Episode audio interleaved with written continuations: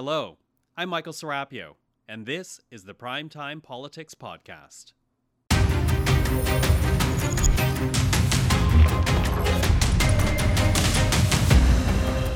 On Primetime Politics, bail reform and changes to the criminal code. That's our commitment. We're confident that we can do it, and we will do it. The provinces and territories are united. They say bail reform is needed, and they want tighter rules. Coming up, we'll speak to the federal justice minister about his meeting with his provincial and territorial counterparts. Also, Another positive job report with 22,000 jobs added in February. But will this bit of good news lead to bad news when the Bank of Canada makes its next rate decision? We'll speak to economist Jim Stanford. And Canadians can be re- reassured in our government that we take this issue seriously. Ottawa starts investigating a foreign agent registry. Will that move do anything to assure Canadians the Trudeau government is taking foreign interference seriously? This is Primetime Politics. Hello, everyone. I'm Michael Serapio. Since the start of this year, Canada's 13 premiers have been calling for reform to Canada's bail system frustrated by what they describe as a small group of violent offenders who keep cycling through the court system. On Friday, provincial and territorial ministers met with their federal counterpart, and this is in part what they had to say after their meeting. We're here because there are many Canadians who don't feel safe in their community for a variety of different reasons. We won't be able to solve all of those problems, but there were things specifically we could do today Uh, and commitments have been made today that I think will prevent some individuals from being victimized. And what we heard from the federal government is a clear commitment to make those legislative changes to the criminal code as early as this spring. And we're really looking forward to that. Well, joining us now is the Federal Minister of Justice, David Lametti. Minister, thank you for joining us. It's my pleasure. Thank you. So, change is coming. Uh, details still need to be worked out, but you say consensus has been achieved uh, between you and your provincial counterparts. A consensus on what? Well, on a number of different uh, a number of different ways in which we can all work together uh, to ensure that Canadians feel safe with respect to the bail process and and are safe. So. Um, there are a number of, of, of legislative uh, initiatives that, that we have uh, targeted. Um, you've, you've heard some discussion of these uh, publicly in the past, uh, past number of days uh, and weeks. Uh, we're, going to, we're going to work out the details of that. Um, but, but so some criminal code changes to the parts on bail but also a number of, uh, of non-legislative changes in terms of making the administration of, of bail more effective across Canada. And again, that requires uh, collaboration. And also, the whole, uh, the whole thing is framed obviously by charter rights and by the fact that we're, we're aware that there is uh, systemic uh, over incarceration of Indigenous peoples, Black Canadians, other marginalized Canadians in the criminal justice system. So we were all well aware of that, and we were and we were attentive to the social determinants of, of crime as well. Mm-hmm, mm-hmm. Now we know that the provinces and the ter- territories have said uh, that they want change in the bail system. You know, after sitting down with them, I'm wondering if you might describe to us what you heard. What would you say unifies their concern? Well, certainly the, the, the concern is, is echoed in the letter that the, the premiers wrote to the prime minister that there's a, that there's a fear um, after a certain number of, of very tragic events in Canada, most, most uh, recently the death of Constable uh, Pierre in Ontario. Um, there, there's a fear that, that the system isn't treating uh, repeat violent offenders very well or isn't uh, it, the bail system is too lenient with respect to those offenders or that the bail system uh, is too lenient with respect to certain crimes committed with weapons. Um, and, and so these are, these are concerns that have been heard, uh, I think, uh, time and time again, both from my, my provincial and territorial colleagues as well as from the, the premiers to the prime minister. Now, the demand for change, it does follow your government's passage of Bill C 75. Uh, did the provinces mention any concerns specifically about that piece of legislation? Well, certainly it is one of the it is it is a framing it was a framing uh, aspect of our discussion. Bill C-75 was uh, the product of a long uh, collaboration, uh, a long uh, series of of, uh, of exchanges of information between the provinces, territories, and the federal government. It also framed a number of different Supreme Court of Canada decisions and, and, and incorporated them formally into our law. They were already existing in our law and, and reflected the principle in, in Canadian law that you're innocent until proven guilty and that you have a presumptive right to bail. That's present in the Canadian Charter. It was present in, in the uh, Canadian Bill of Rights. It's a long standing part of the Canadian common law tradition as well. So all of those factors were there. So Bill C-75 was part of that discussion, and and certainly working, uh, you know, working within those parameters, we we believe we have a, a plan moving forward. Now, uh, some criminal uh, defense lawyers have expressed worry ahead of this meeting that perhaps any change that might come down the bail system would be a reaction to a few cases and at the end of the day end up hurting a lot more people. Uh, I'm wondering how you would respond to that concern and whether or not it was addressed during your meeting. Well, we're certainly very sensitive to those concerns. Again, what we do will have to will have to be framed by uh, charter principles and by the, the, the presumptive right to bail in the Canadian criminal justice system. Um, so I think I think that ought to allay a number of the different fears that, that have been raised, the very legitimate fears that have been raised uh, by uh, Criminal Defense Counsel, uh, amongst others. Um, but there's also a very uh, legitimate view uh, from across Canada that there are a number of, of instances in which the, the, the bail system has either failed or made Canadians feel unsafe um, in their own communities. And so we have to, as Minister of Justice, we also have to address that. Obviously, we're framed by the Charter uh, and Charter principles, uh, common principles that we share as the result of our, uh, the evolution of our legal system. But we also have an ongoing duty to, to make changes when, um, when those changes are justified. And it, it isn't just a matter of a few isolated cases. There have been voices from across Canada. Again, you, you heard all uh, all the provincial premiers right to the prime minister. So there's clearly a shared concern there. Mm-hmm. So, what kind of timeline are we looking at? What kind of next step might we be waiting for right now?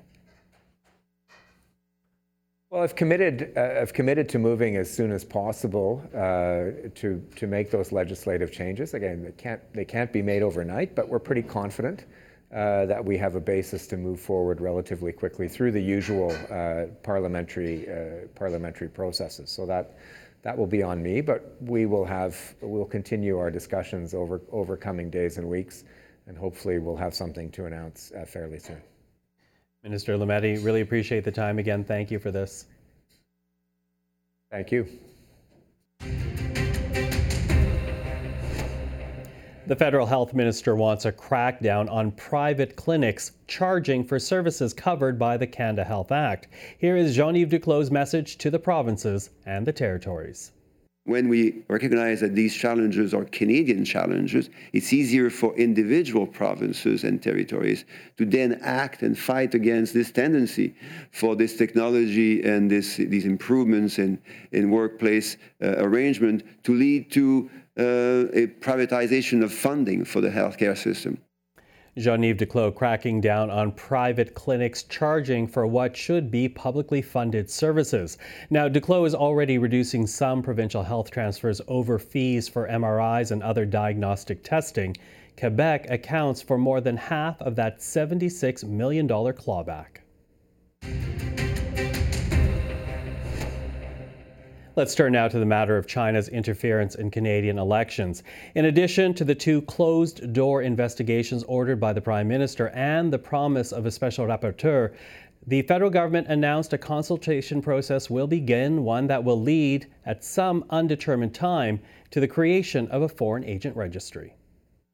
At its core, the purpose of our consultation will seek to do three things foster transparency regarding legitimate foreign state lobbying and activities, modernize existing legislative authorities to address and mitigate foreign state activities that go beyond legitimate diplomacy in an attempt to clandestinely or deceptively manipulate Canada's open democracy, economy, and society. And finally, to broadly engage all Canadians in a conversation about how to protect our institutions from foreign interference in an inclusive manner that respects the diversity of our population and, of course, the Canadian Charter of Rights and Freedoms. And that was Marco Mendicino announcing another measure to address foreign interference in this country. Well, to talk about the issue further, we're now joined by Robert Fife. He's the Ottawa Bureau Chief for the Globe and Mail. Catherine Levesque is parliamentary reporter for the National Post, and Tonda MacCharles, who is now the Ottawa bureau chief for the Toronto Star. Welcome, all of you. Tonda, congratulations. Thanks, Michael. now you'll never rest. right. listen, okay. Thank uh, God for makeup. I have a career because of it. Uh, anyways, listen, let's let's talk about China interference, and I'm going to begin with you here, Bob, because you've seen the, the documents, the leaked documents from CSIS when you heard the prime minister earlier this week essentially say he was not going to do a public inquiry, he's going to turn to these two closed door investigations and bring in a rapporteur, what was your reaction? Did you think that was an appropriate avenue? No, I, I agree with uh, Richard Fadden, who's the former uh, CSIS director and former national security advisor to Mr. Trudeau, and, and uh, uh Stephen Harper, as well as Jean-Pierre Kingsley, the former uh, chief electoral officer that a public inquiry is needed, and it shouldn't just focus on the Chinese interference that we know about in the 2019 and 2021 elections. Chinese interference is is is very deep. It goes municipal, it's provincial, it's federal, and it we need to have a, a public airing of this. Obviously, counterintelligence investigations are going to have to be held behind closed doors, and whoever, if it, presumably be a judge, would be able to call in CSIS uh, officials and officers, including people who were involved in those investigations, to uh, uh, ask them how you arrived at this, to, to you know get a, a, really good picture of this, and and when, if it was sent up to the sixth floor of CSIS, how did you analyze this before it was sent to the National Security Advisor? Like really find out how this information ended up how was it processed? Did it did it get to the prime minister or mm-hmm. didn't it get to the prime minister?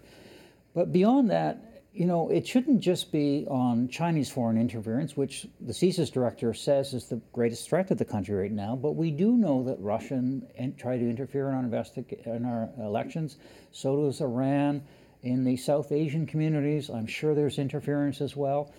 It would it would be very helpful to this country to have a public inquiry. It's going to take some time so that we have a, a really good understanding of how big of a problem it is and how we can counter it because you know, sunshine and transparency is the best way to deal with foreign interference. Mm-hmm. You know, Tonda, I do wonder about why the government chose this route. Is it because uh, they are dealing, as we hear from liberals, with sensitive information, or is it, as we're hearing from conservatives, because liberals are afraid they're going to be painted in a bad light? Well, look, I think that Bob's outlined a big challenge in all of this and confronting all of it. It's massive in terms of uh, influence and interference and who, who are the actors involved. And so I, I agree that there's some merit uh, uh, to the idea that um, someone conducting a, an inquiry could hear a lot of this behind closed doors. I think where the government is running up against a bit of a challenge this week in confronting the problem politically is that I think in one sense you know, there's a risk of going overboard and challenging the legitimacy of the election, which to date, no one, none of the parties are doing. Um, but there's also, you know, the question of, uh, I think, it being something that's broader than just, you know, look, do we look at elections meddling or does an inquiry look at the whole landscape that Bob just outlined?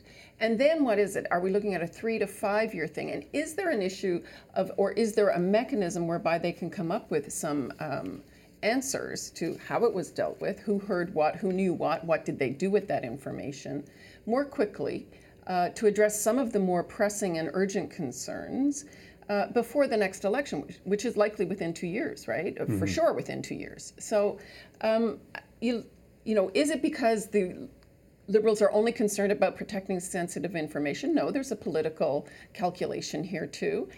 Or is it just because, as the conservatives say, Trudeau's covering up for Beijing? That's, I think, a ridiculous suggestion uh, because they've offered no evidence that there was something beyond a government, what we can tell by a lot of the reporting, And- and scrambling nothing- to and- and understand none of the what the documents problem say was, that. and none Yeah. of the documents say that. So, so there you go. I, I think that you know, for any government, whatever the stripe, uh, to get their arms around this issue, you almost have to scope out a, an immediate problem and how do you deal with that, and then a broader issue, which is what the Committee of Parliamentarians has been calling for. Yeah, yeah. You know what's interesting is I, I listened to you, Todd, and I'll bring you in, into this, Catherine, because there has been the suggestion, not said publicly, but you know behind closed doors and you know the, the background interviews, this suggestion that perhaps the Liberals are going this route because it will take some time, and that will help people to move on to another topic and save them the controversy of this foreign uh, interference. Uh, what have you heard about that? Well, uh, I, I think, you know, indeed liberals thought this was just going to go away, right? Like the McKinsey affair, uh, you know, like a number of, of subjects that conservatives have been trying to score political points about.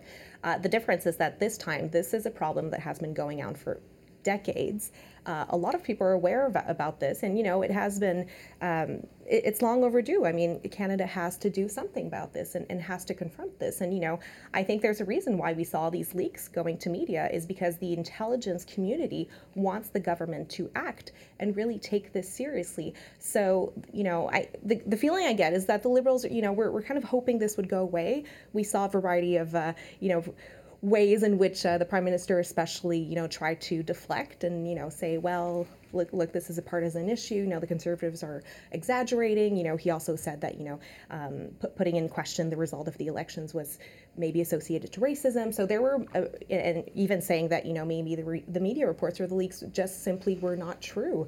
And to then this week come out and say well look we're going to take a series of measures to take this. And, and today uh, well on friday uh, Marco Mendicino coming out and actually saying, well, look, we're going to go ahead with a foreign agent registry. We're going to launch consul- consultations. So really, I feel like they're in damage co- control mode as uh, right now. Well, I'm going to talk about Marco Mendicino in a moment, but you know, we, talk about the, the impact that this is having, and it was interesting, Bob, because Abacus came out with some new numbers today. And what I found interesting was this line to the question Did Chinese interference change the election outcome? 37% of respondents said they didn't know. They're not saying that the election was stolen, they're not saying that it necessarily, but they obviously have doubts about the results. How troubling is that? Well, look, um, China, Chinese interference in the uh, uh, 2019 and 2021 elections did not affect the outcome. There is that's not the case, and none of the parties have been saying that. But uh, if it even affected one one riding, that's one too many. So uh, this is, a, I think, what you're seeing with the with the liberals um, deflecting and ho- doing filibusters and, and the Commons Committee investigating the Chinese interference is that they're really hurting on this one because this is a story that's gotten out of the Ottawa bubble. It's gotten down a Main Street, and people understand that something's really fishy here.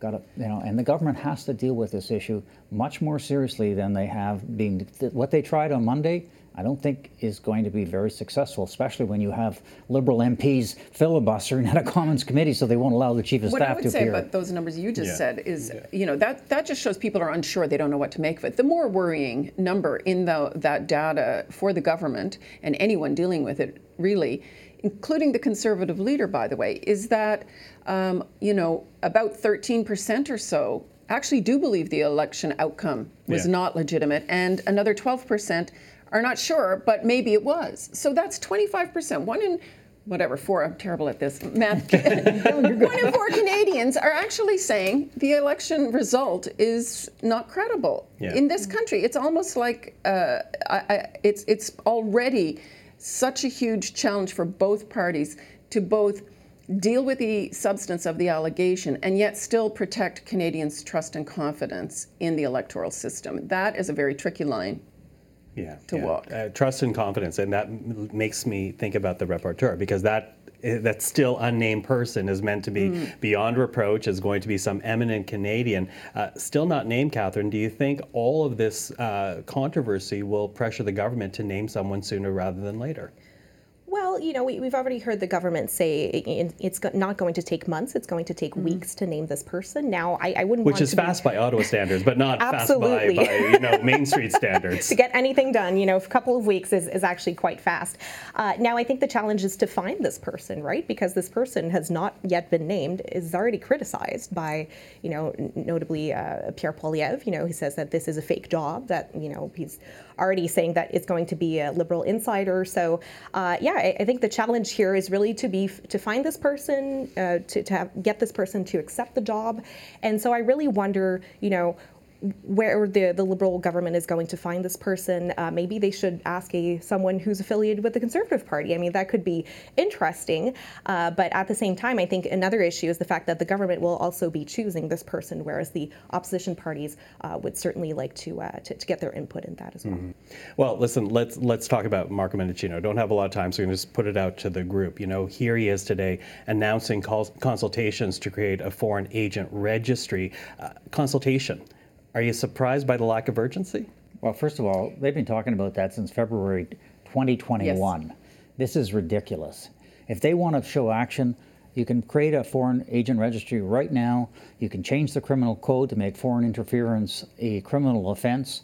Uh, you know, there are there uh, you can uh, uh change the CSIS Act so CSIS can be far more outcoming about these kind of threats rather than hiding behind secrecy all the time. These are some simple measures that can be done. I think yeah. that the debate over whether to do a foreign registry uh, is one that's still alive and it, it, shouldn't have just been started. It has been ongoing, like Bob said. And as of last June, they were saying they were starting consultations. So where are the where's the result of that work? The result of that work should have been a decision by now to say we will go ahead with it, or as the government has suggested, to do so risks tarring a whole bunch of communities with a, a, a stigma, uh, you know, a blacklist. And it's it's it's. But that's ridiculous. That's whatever the stuff. case may be. Yeah. It's time for them to have make, made a decision yeah. on it and roll rolled out the decision and justify their decision, is what I'm saying. So so I, I think that uh, you know the mechanism we've seen it in other countries. Uh, the U.S. has one. The, uh, Australia has one.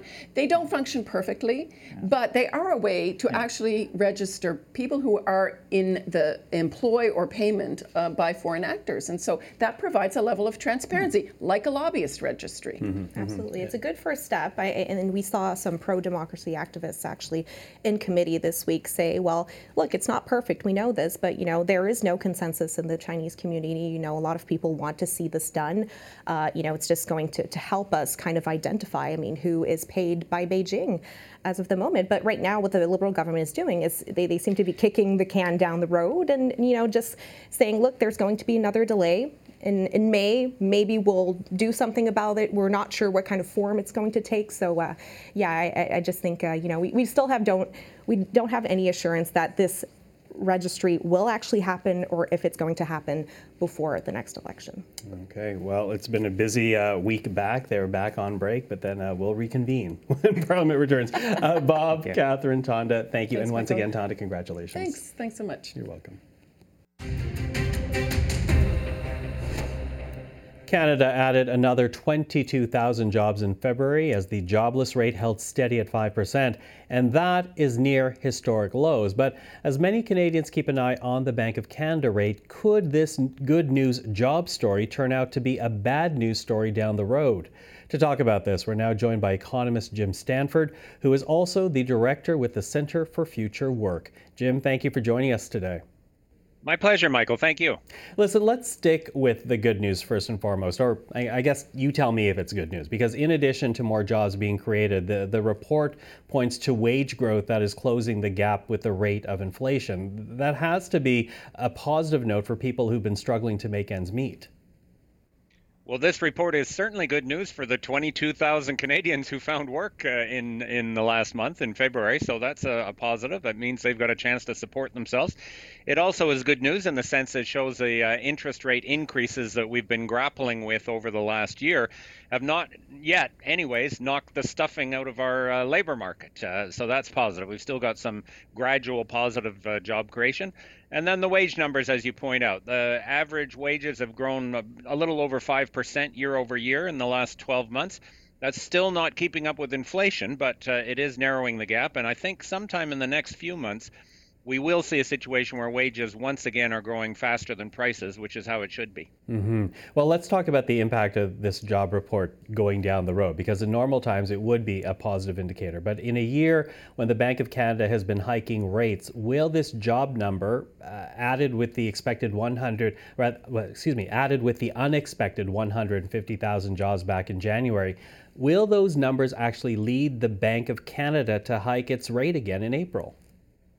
Yeah, that's that's the risk. I mean, we do kind of live in an upside down world, uh, don't we? When uh, good news from the jobs front is seen as bad news in monetary policy or on the financial markets.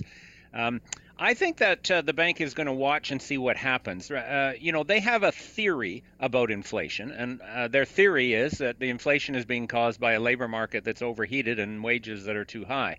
Now, I don't think that theory quite fits the bill. I think we're still dealing with some unique pandemic effects that have affected our price increases. And it is the inflation rate, not employment, that the Bank of Canada targets. So it could be if inflation comes down in the next uh, f- uh, few months, as most people expect, they will hold off on further uh, rate increases, uh, even though the employment situation is stronger than they expected and stronger apparently than they want. But uh, ultimately, I think it will be the inflation number, not the jobs number, that determines whether we get more interest rate hikes this spring or not. Yeah, you know, it's interesting, and, and I, I don't have to tell this to you, but for people at home, of course, the, the inflation target for the Bank of Canada is around 2 to 3%. But if inflation is the result of what you suggest here, global pressures, and you're not alone in saying this, and really unique ones at that when you consider Putin's invasion of Ukraine and the effects of the pandemic, are there any other tools the Bank of Canada could be using to address inflation right now as opposed to bringing interest rates back up? Yeah, I think that's a very good question, Michael. And I, I kind of wish we had asked it more seriously a year ago. You know, we kind of, when inflation first started taking off, you know, all the, the people went to their old textbooks that they studied economics in after the wage price spiral of the 1970s and said, oh, I know what to do when inflation takes off increase interest rates and increase unemployment and take the steam out of the labor market. But what if that wasn't the source of this inflation in the first place, as, as seems to have been the case? So I, I, think ultimately the bank needs to be more balanced and, um, in a way, gradual uh, than they have been. They have a new agreement with the federal government, after all, that says they're supposed to pay attention to two things, not just inflation. They're supposed to be promoting maximum sustainable employment. That's part of the bank's marching orders, and I don't think they've paid enough uh, attention to that. Uh, I do also think there's a range of other policies that we could use to kind of cool off prices. That could include price caps in certain strategic uh, industries like uh, energy. Uh, it could improve in, uh, include investments in supply chain uh, to address some of those supply pinch points that cause the higher interest rates. And then count on government, not the Bank of Canada. Bank of Canada isn't the only player here. Count on government to help protect Canadians against the inflation while it lasts hoping that these after effects of the pandemic eventually work themselves out. Mm-hmm. Fiscal policy, not just monetary policy. Uh, yeah. Speaking of which, the finance minister has announced that the federal budget will be tabled on March the 28th. What would you hope she does to address interest rates and really the struggle it's created for Canadians?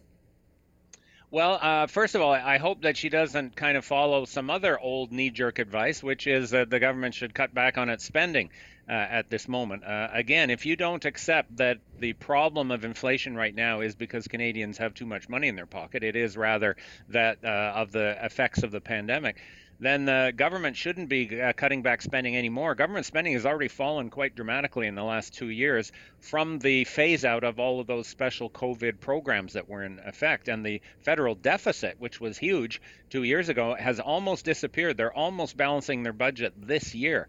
So uh, we don't need any big restraint uh, on spending from the government. I'd like to see some targeted measures to help Canadians uh, with inflation. Um, for example, there's this Canada housing benefit for renters, for low income renters. Rents are going through the roof right now. Um, in fact, partly because of the higher interest rates that we've had from the Bank of Canada. Uh, another thing the government le- needs to look at in this budget is employment insurance. Uh, we've got a whole set of reforms that are supposed to be coming through to improve our employment insurance system. Uh, that hasn't uh, happened yet. And if we've got a recession around the corner because of interest rates, we're not ready for it with our existing EI system. We've got to fix that up very quickly as well. Jim, uh, you and I, I suspect, will be speaking in a few weeks' time. But for now, thank you for this. Really appreciate the time. Thank you for having me, Michael. That is Jim Stanford. And that is our program for this evening. For everyone here at CPAC, I'm Michael Serapio. Thank you for joining us. We'll see you again tomorrow.